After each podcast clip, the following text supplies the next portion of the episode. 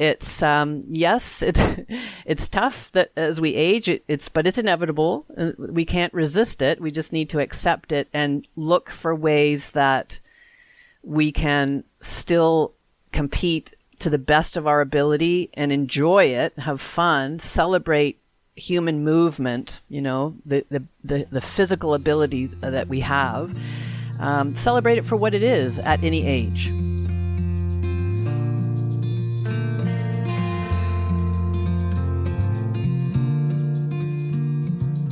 Welcome to Zestful Aging, where I speak with changemakers from all over the world who are contributing to the common good.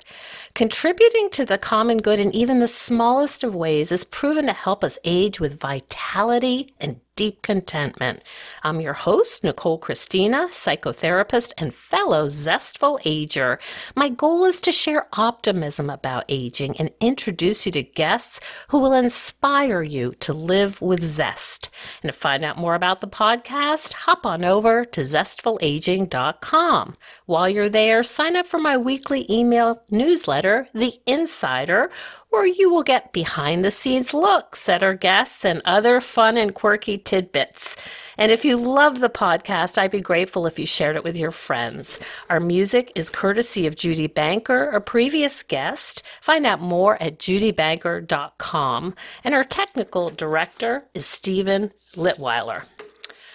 Well, folks, I'm back from the National Senior Games in Fort Lauderdale, and it was such a thrill to be among um, all these over 50 athletes. The atmosphere at these games is so upbeat and friendly, but unfortunately, a combination of heat, humidity, nerves, and the unfamiliar clay courts created obstacles I just couldn't overcome. Although I met two lovely competitors, one from New Hampshire, one from Vermont. But I am so determined. I'm going to uh, try qualify for next year's games in Pittsburgh in a couple of weeks here in Cortland, New York, and I'm going to win a match at the national national senior games if it is literally the last thing I do. So, speaking of the benefits um, of sport, we have a really special guest today who, again, I connected with by accident, serendipity, I like to think. And as it turns out, she played tennis with a prior lovely guest, Gyata Storman. And I keep having these small world experiences. It is really fun.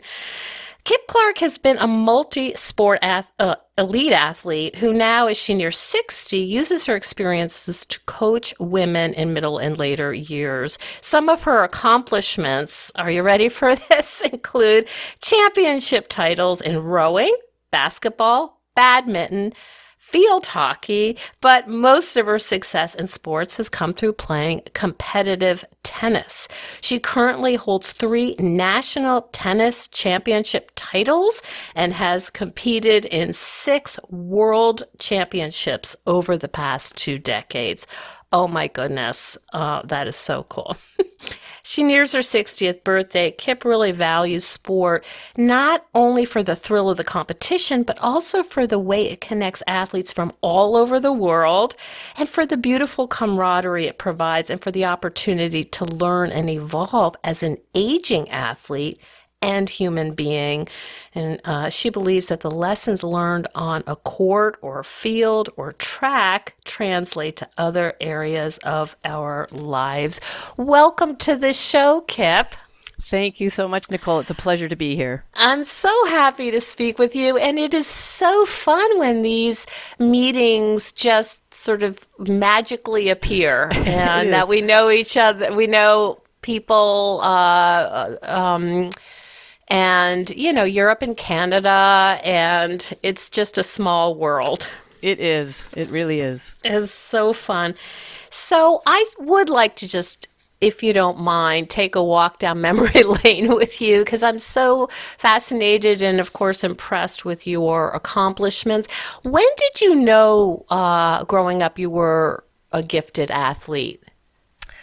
Oh, that's a good question. I'm not sure. I think, you know, I, I very clearly remember I, I grew up in a neighborhood with a lot of kids uh, and mostly boys. I have older brothers.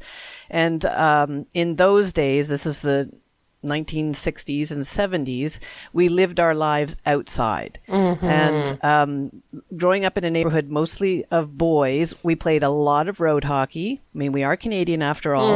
Uh, summer and winter, that was our, our main game. But we played other sports too, steal the flag and, and little backyard badminton and so on. And I do remember a, a neighbor who was really uh, the same age as one of my older brothers saying to me one time i think i was probably about 10 or 11 he said you know you should really try out for a when you get to high school you should really try out for for a team because i think you would make it. And i had never thought about anything like that. To me in my in my little 11 year old world that seemed uh, wow what an opportunity.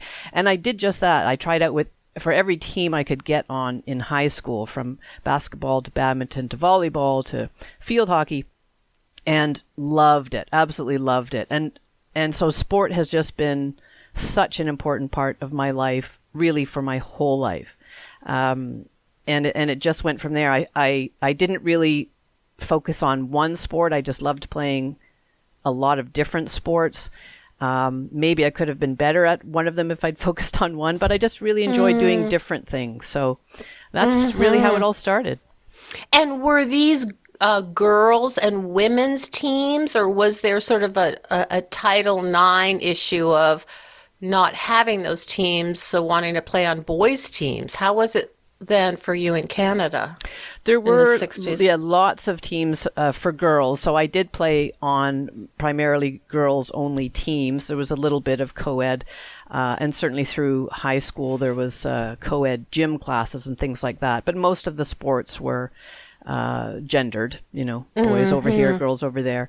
But I think having having played so much um, sort of street hockey and and other sports with with my brothers and with other boys in the in the neighborhood, I, I was very comfortable.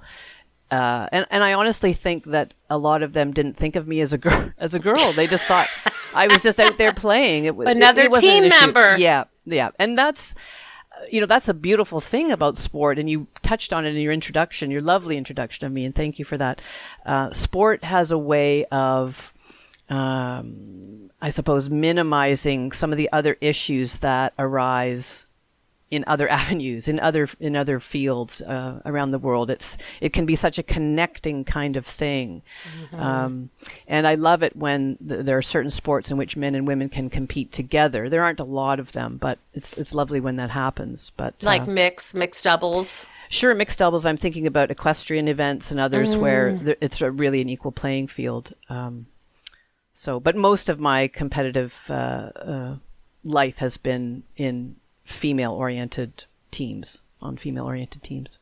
What was your family supportive of your athletic endeavors, or neutral, or how, how did they? Um, what did they think about your your talents? Well, I think I was kind of an outlier in my family in that there weren't really any other athletes um, that were as, as focused and as keen as I was.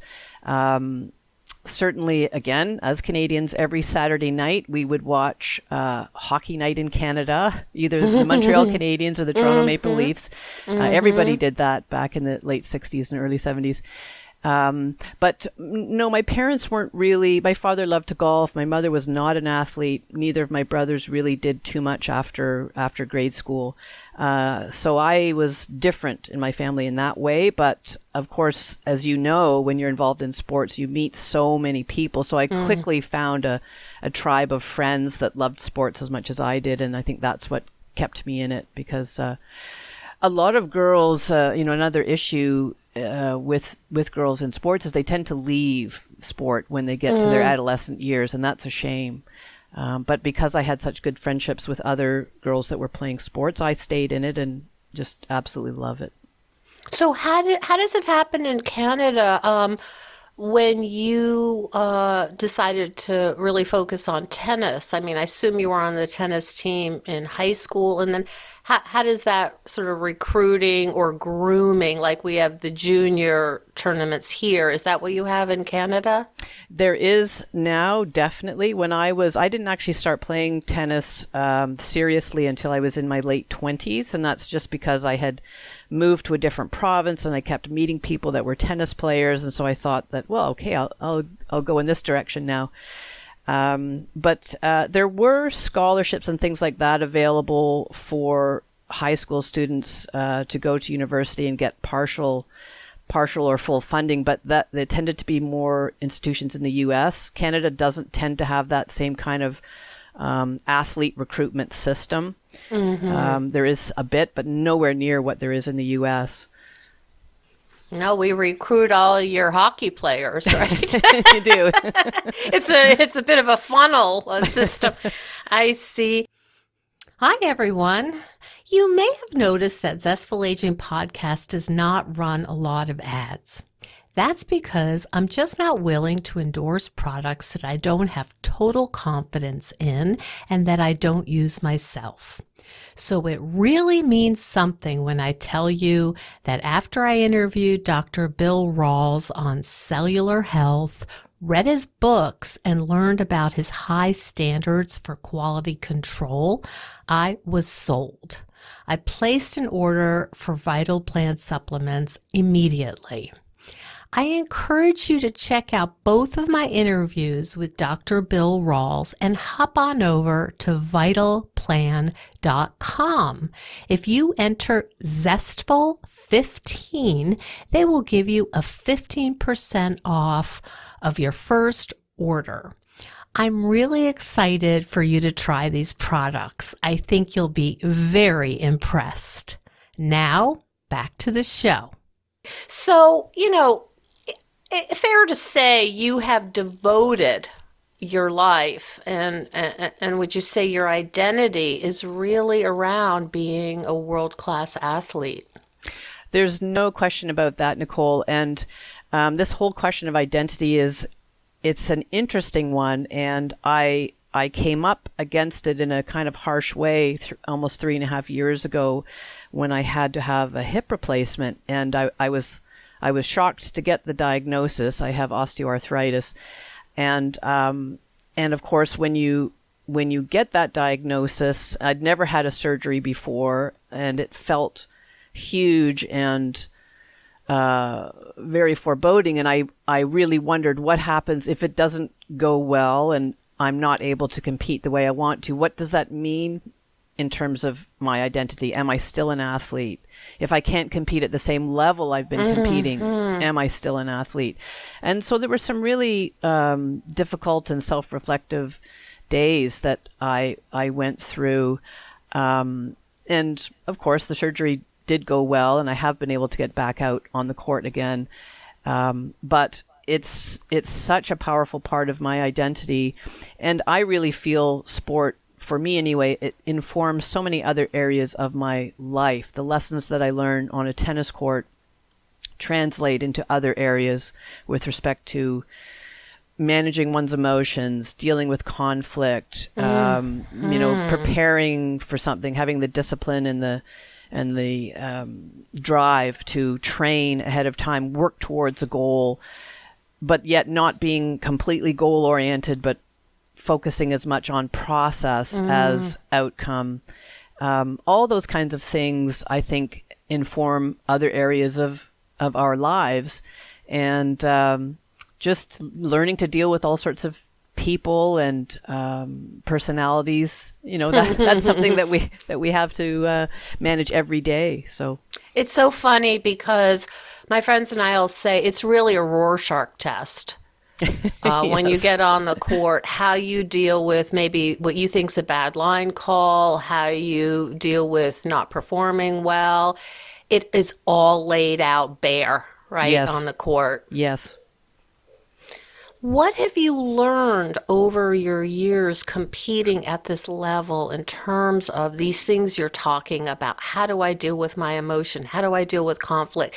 How do I deal with maybe being these are my words, not yours, uh, annoyed at my partner or annoyed at the opponents? Or what have you learned? What have you taken from it? Gosh, so much, um, and and I continue to learn. So it's not a it's not a finished thing, and I think that's that's one of the beautiful aspects of sport is we never completely master it. Um, the French Open is on right now, and so we're we're being treated to these really high level matches with professional players. Um, these athletes who are at the top of their game, absolute best in the world, still get coaching, still spend time on the court training, still do the work in the gym.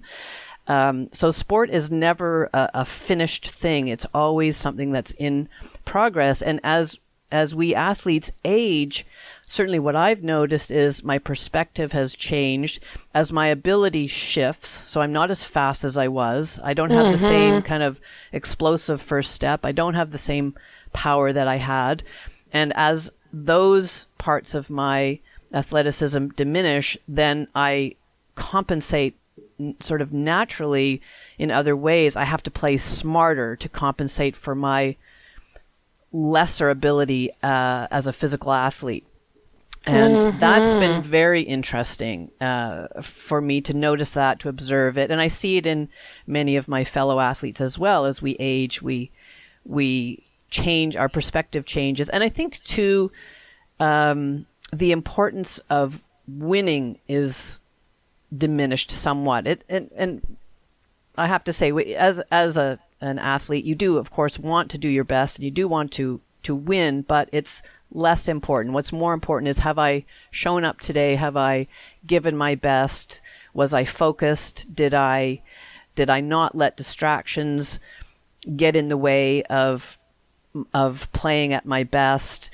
Um, was I able to manage whatever my opponent was was giving me? Um, and so it's it's just this fascinating shift as one part of my ability slowly diminishes, another part is strengthened.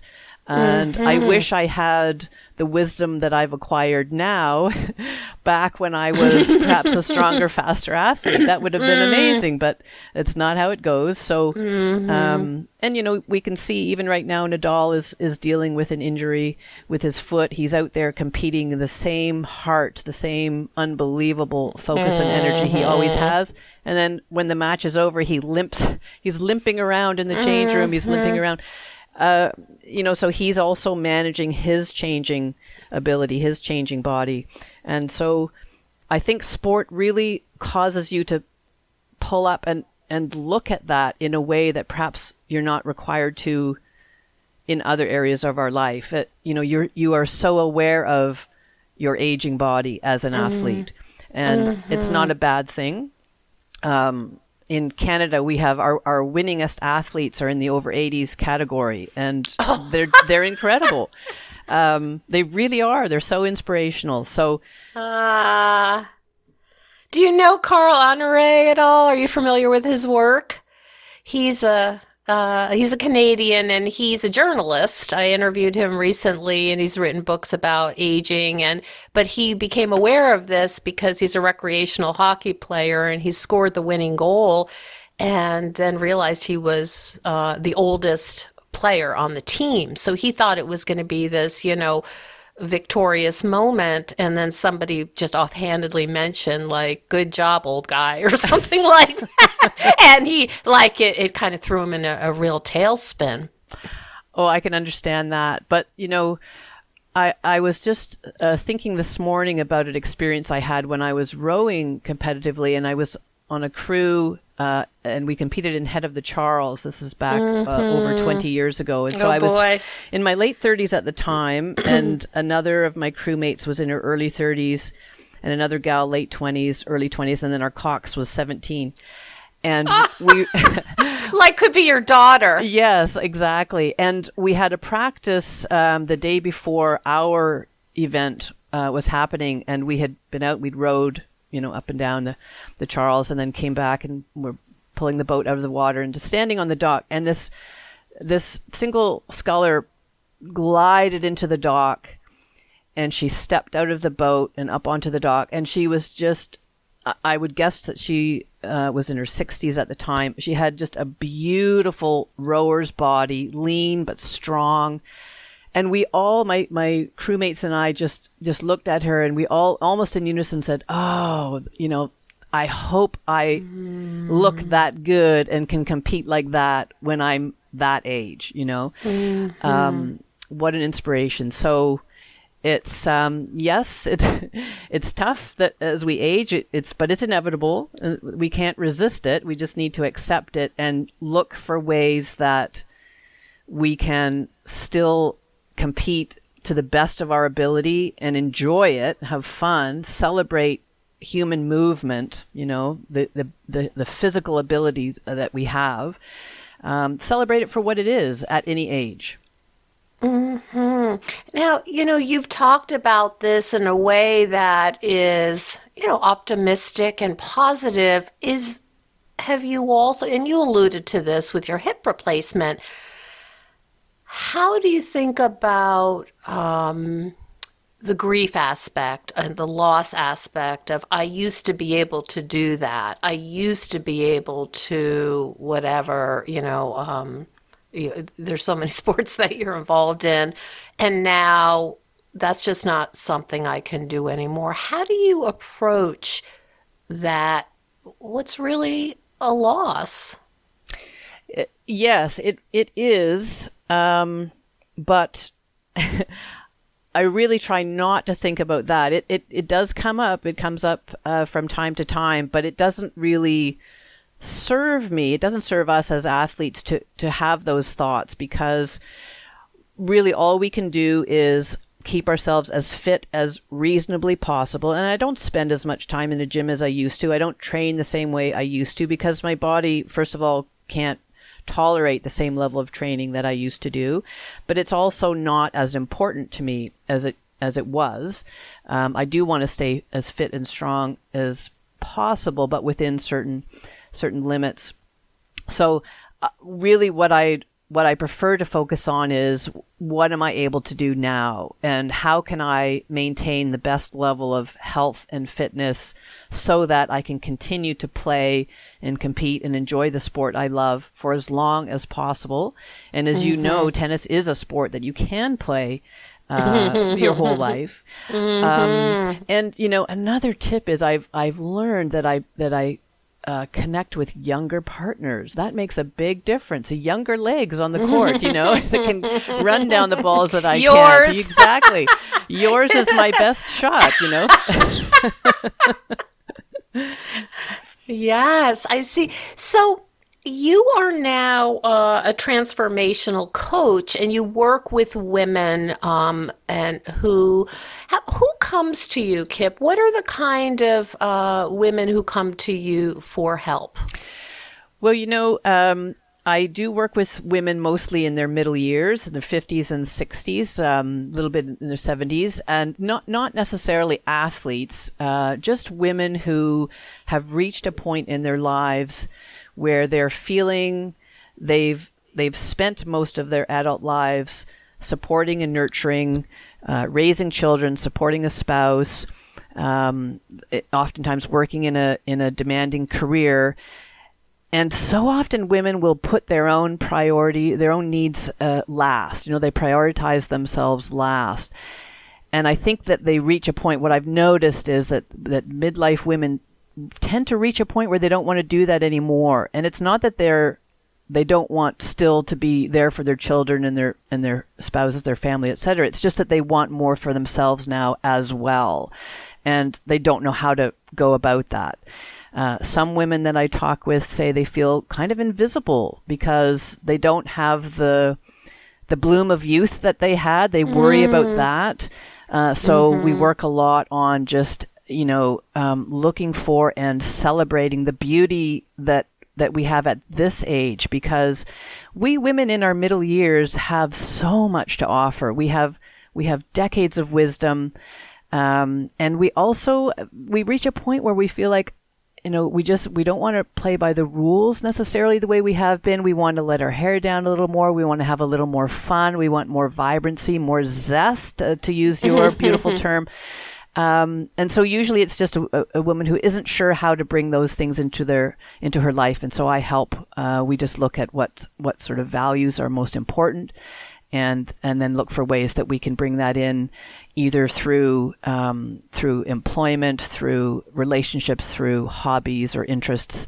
Um, really, any any way that helps the midlife women feel lit up again, feel excited mm. about her life, feel that there's a lot to look forward to, that she has so much to give, that she's seen and heard and understood and, and valued as the beautiful human she is inside and out. Mm. Do you talk at all about the effects of ageism as well as sort of a general, uh, uh, what shall I say? Well, a discrimination that um, we come up against? Is that something that's part of your uh, teaching method? I don't tend to focus on that. I prefer to focus on the positives and just helping mm. women see their own gifts, their own beauty, to to really see themselves um, as amazing humans, uh, and not to not to focus on those negative aspects because I really believe that what we focus on, that's what we what we attract in our lives. So if mm-hmm. we're always mm-hmm. thinking, "Oh, I'm not seen anymore. I'm invisible. I'm frumpy. I'm I'm you know middle aged. Nobody wants to." talk to me or mm. have anything to do with me well that's then that is what you will project energetically and that's the kind of attitude you'll attract as well so i I work with women to help them uh, have a much more positive uh, mindset that to help them see, you know, I am a fully formed human and mm-hmm. I may be mm-hmm. flawed, but we all are, and there's still beauty in that. And there's just so much that to do and to dis- discover, to explore, to um, you know, I, I, encourage women to, to, create, yeah, to be adventurers of their own lives mm. and be curious. Oh. And what what is this phase of life? Where is the beauty and the and the opportunity and the magic in this phase? Because there is at every phase. There really is. And you know what's interesting is I, I totally uh, I'm on board with what you're saying. I find that sometimes women can be scared and they say, but I've never traveled alone or I've never tried to play the ukulele or I've never whatever.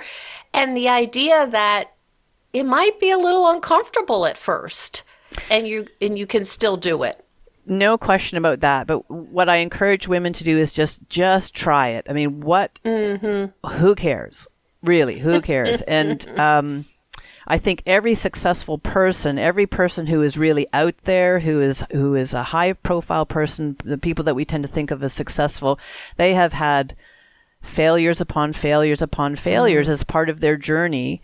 Uh, they didn't they didn't get it right every time. They didn't mm-hmm. do it perfectly every time. Uh, we women, I think, uh, suffer mightily from perfectionism. Um, and when the, the women I work with, when they see that they can try things, and if they don't do it perfectly, or even if they stumble a bit, they they survive it. They're fine. They can carry on. And in fact, people will actually connect with them better when they see that they're this is someone just like me. This is a regular person just like me. They don't want necessarily to to be um, uh, dealing with perfect people. That's too much pressure. it really is. Mm-hmm. And so And it's a facade. It's not I mean there is no such thing, right? Exactly right. So I I just say, you know what? Just why not give it a try? Truly what you have to lose and consider what you have to gain. Wouldn't you love to feel really excited about your life, excited about each new day, having a new project. There's nothing like that to really energize and and make us feel more youthful if that's what someone is looking for if then trying something new and and just being excited about that. I have a friend who is now 80 and she just took up ukulele lessons last year. Speaking, Speaking of, ukulele, of, ukulele, it's having a moment. It is. Yeah. It really is. And she's so happy. She's having such a good time and she's meeting this whole different group of ukulele players that are unlike other groups she knows. So it can be something. It can be a painting class, a, a, some kind of an art class. It can be trying uh, mm-hmm. an aquafit. It can be um, joining a walking group in nature. It can be, I, I mean, you, you, mentioned travel and, and some women being fearful of traveling alone, and that's a legitimate concern, but there are organizations that will plan trips specifically for single mm. women and make mm-hmm. it as safe as mm-hmm. possible. So, there are always ways of overcoming those perceived limitations, and they really are just perceptions. You know, are you familiar with this online, um, I guess it's a course platform called Domestika? Do you know this one? I've heard of that. Yes. Yes, I have. So I just fell upon it because I'm sure Google's, you know, I'm all into the uh the algorithms and they figured out, yeah, she's going to go for this one, all right. so I just started taking this class that is botanical sketching for medita- meditation. It was $10. It's beautifully produced. It's by this artist by the name of Lapin. He's a French guy. And he had this sort of zestful aging experience where he was commissioned. He's, he's a, apparently a well established artist in Europe. He lives in Barcelona and he was doing all this commission, supporting himself and his family with his commissions. And in uh, COVID, they all dried up because he couldn't travel. So he started sketching meditatively now, not really quickly, the plants in his home. And he made this little course, which is only, you know, they're like short little 15 minute segments, totally easy, digestible. So you try it and you don't feel like you've invested huge money, huge resources, huge time. It is delightful. So you go out in your garden with your little fine tip pen and start start looking at the shapes of leaves and drawing them and it's it's like a whole and you know it's not causing me stress to be like i can't do this you know this is terrible it's just a little new thing to your point where let's try something new. Well, exactly. And the thing about something like that, going out into the garden and sketching, first of all, you're outside, you're looking at, mm-hmm. at the natural world, which is something anyone who lives in a city, that's so important. There's so much concrete around us. We need to be looking at flowers and trees and just walking in, in forests and so on.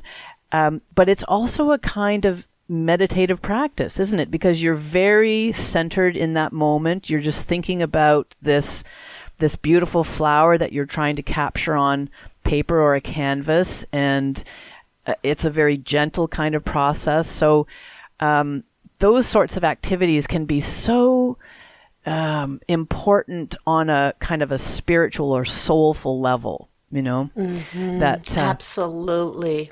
Yeah, and I and again coming back to to sport, everything for me comes back to sport.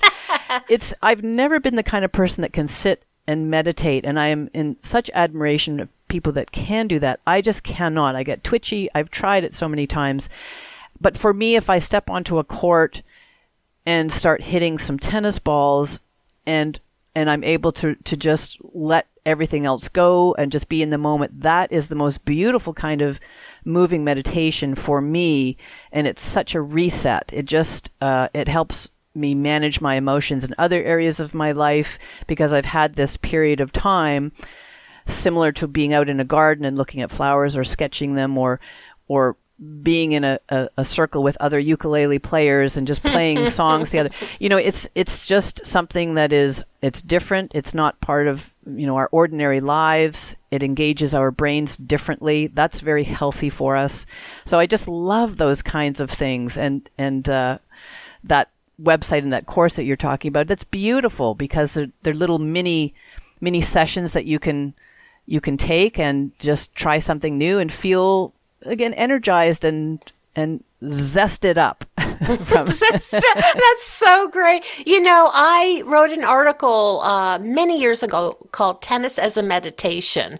And it's exactly that like when you're focusing on that yellow ball and that's all you're focusing on you can't be thinking of, oh, I hope I have enough coffee for tomorrow morning. Oh, that, you know, that insensitive thing someone said to me. Oh, I have to do blah, blah, blah. There's so much work.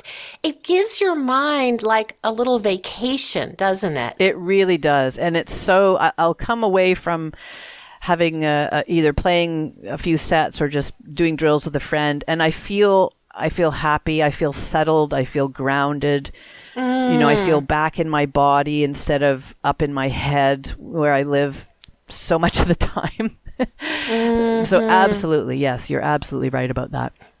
One of the things that I try to do, and there's no comparison at, at, of our levels, but I just try to say I am so grateful and privileged to be doing this, that I have the time, I have the resources to be hitting balls with someone I really like, someone who's like-minded, people who, you know, they're my they're my people and like I just say to myself, how many people get to do this and it brings an ease and a whole level of like it's a gratitude practice in and of itself to be on that court.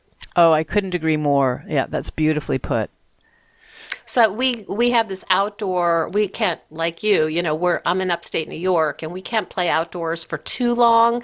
So when we do, it's quite lovely. And there's a particular high school uh, we we play at, and there's always a red tail hawk circling. Sometimes there's deer. Some a couple days ago there was a little groundhog. So it's you know just we stop and say, hey, what kind of bird is that? Or I see one hawk uh, there's another, you know, so it's like this all inclusive experience. Oh, exactly. And uh, there was a, a, time I had, uh, I've had several rescue dogs uh, over the years, and I had a dog uh, about 10 years ago who was just the most chill dog. He was a lab. And I used to bring him to tennis courts. And one day in particular, I was hitting with a friend of mine, and my dog just wandered onto the court, and then he went to the net, and then he just lay down with his back against the net and just went to sleep because the court was warm and the sun was shining. Ah, so I wanted to be near you. He just wanted to be part of it in his own way. And so we just carried oh. on and hit balls you know, above him and it was just fine. so monkey in the middle. Yep. That's a great story. I would think my dog I have a border collie mix and he would just go nuts with the balls. His head would explode. So so lovely. So, Kip, where can people find out more about you, your incredible accomplishments, but eh, your transformational coaching and, and all of the good stuff you do. Yes, absolutely. Uh, my website, www.kipclarke.com, uh, people can check it out, uh, read some of the blog posts that I've written, just have a look around. Um, yes, I have accomplished a lot. I'm very proud of that in my life. But what I'm most excited about is what's ahead. You know, what am I doing now, and what's ahead for me, and how can I how can I serve others? How can I support women at this beautiful phase of our lives? How can I connect with other people like you who are doing such good work? Um, so thank you so much for the for the uh, for the plug there. But I'm I'm most focused now on what I can create now and and moving forward. And um, mm-hmm. I'd love to talk to anyone who is, as we said, just maybe a little bit unsure about where she is in her life and how to m- maybe shift a little bit to to feel more enlivened and to feel that she has more mm-hmm. more zest in her own life. I love that. That's that's so beautiful. Thank you so much for speaking with me today. And uh, you're so inspiring. Uh, I love your attitude about, hey, what's next? Let me go get it. um, really appreciate that. Thank you so much. Well, thank you, Nicole. It's been an absolute delight speaking with you, and not just because you're a fellow tennis player, but you're a, you're a wonderful human being, and I, I love what oh. you're doing, and um, so happy to have been part of this. Thank you. Thank you so much for joining us on Zestful Aging. If you like the podcast, please share it with some of your friends. If you think decluttering could help you feel better and you could use a little assistance with that, check out the online course I've developed with professional organizer and designer Carrie Luderin. It's called Too Much Stuff. And too much stuff is different from other courses or articles or guidance you may have used up.